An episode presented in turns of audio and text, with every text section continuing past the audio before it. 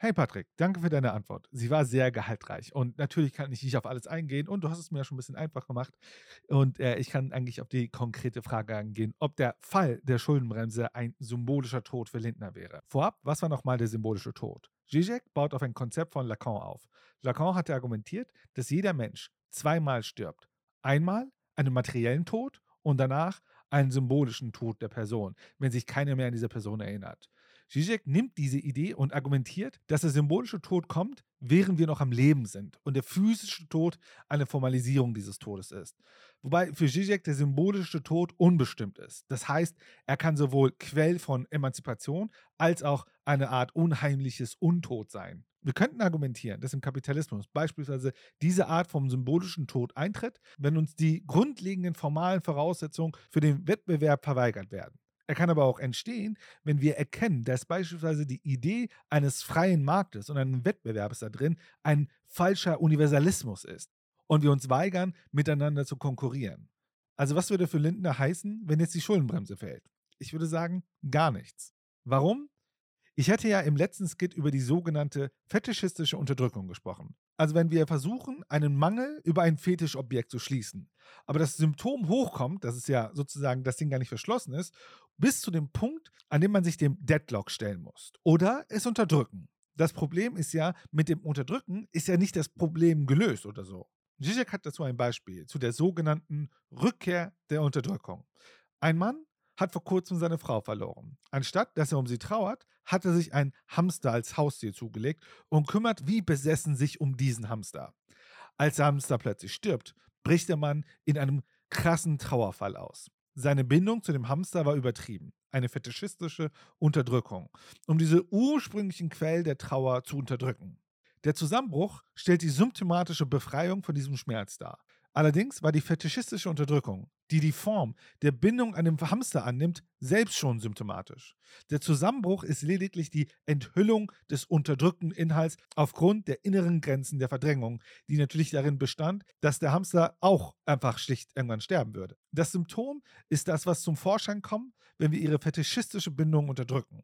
Wichtig ist aber, dass die fetischistische Bindung selbst schon eine Form der Verleugnung ist. Das bedeutet, dass es nicht ausreicht zu erkennen, dass der Fetisch in gewissem Sinne nicht real ist.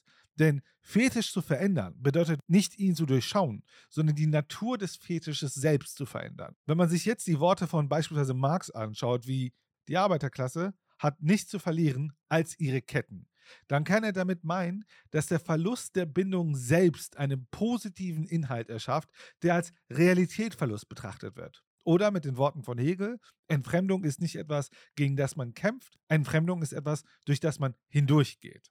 An diesem Punkt wäre ich sehr skeptisch, ob der Finanzminister diesen Erkenntnisprozess macht. Er würde wahrscheinlich erklären, dass es politischer Konsens ist, ideologische Debatten, Unkenntnis der anderen oder sonst eine Argumentation finden, dass es passiert ist. Welches Haustier auch immer bevorzugt. Ich möchte aber noch eine Runde drehen bezogen dem Populismus-Argument.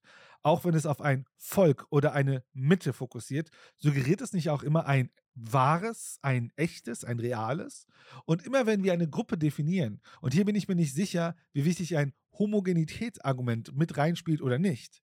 Aber was ich glaube, ist, dass wir auch immer ein Außen bzw. ein Feind definieren müssen, wenn wir beispielsweise eine Gruppe konstituieren. Aber auch ein falsches oder ein schlechtes. Das konstituiert sich ja automatisch mit. Wenn wir eine Gruppe definieren, definieren wir auch die Negation dieser Gruppe. Wenn wir sagen, etwas ist absolut wahr, definieren wir auch das absolut Falsche. Und ich frage mich an dieser Stelle, wie weit ist das weg von meiner Argumentation? Ist das Volk nicht gleich der kleine Mann, der unmittelbar im echten Leben steht, also in der Mitte der Gesellschaft, jemand mit praktischer Vernunft, der praktische Lösungen braucht und so weiter?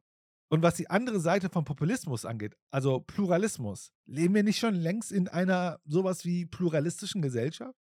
Aber ich frage mich, ob es das wirklich das unterliegende Problem löst. Also ist mehr Pluralismus gleich besser, bessere Lösung, abgesehen von ganz komischen Ideen, die manchmal da hochkommen, wie Ethnopluralismus und so weiter.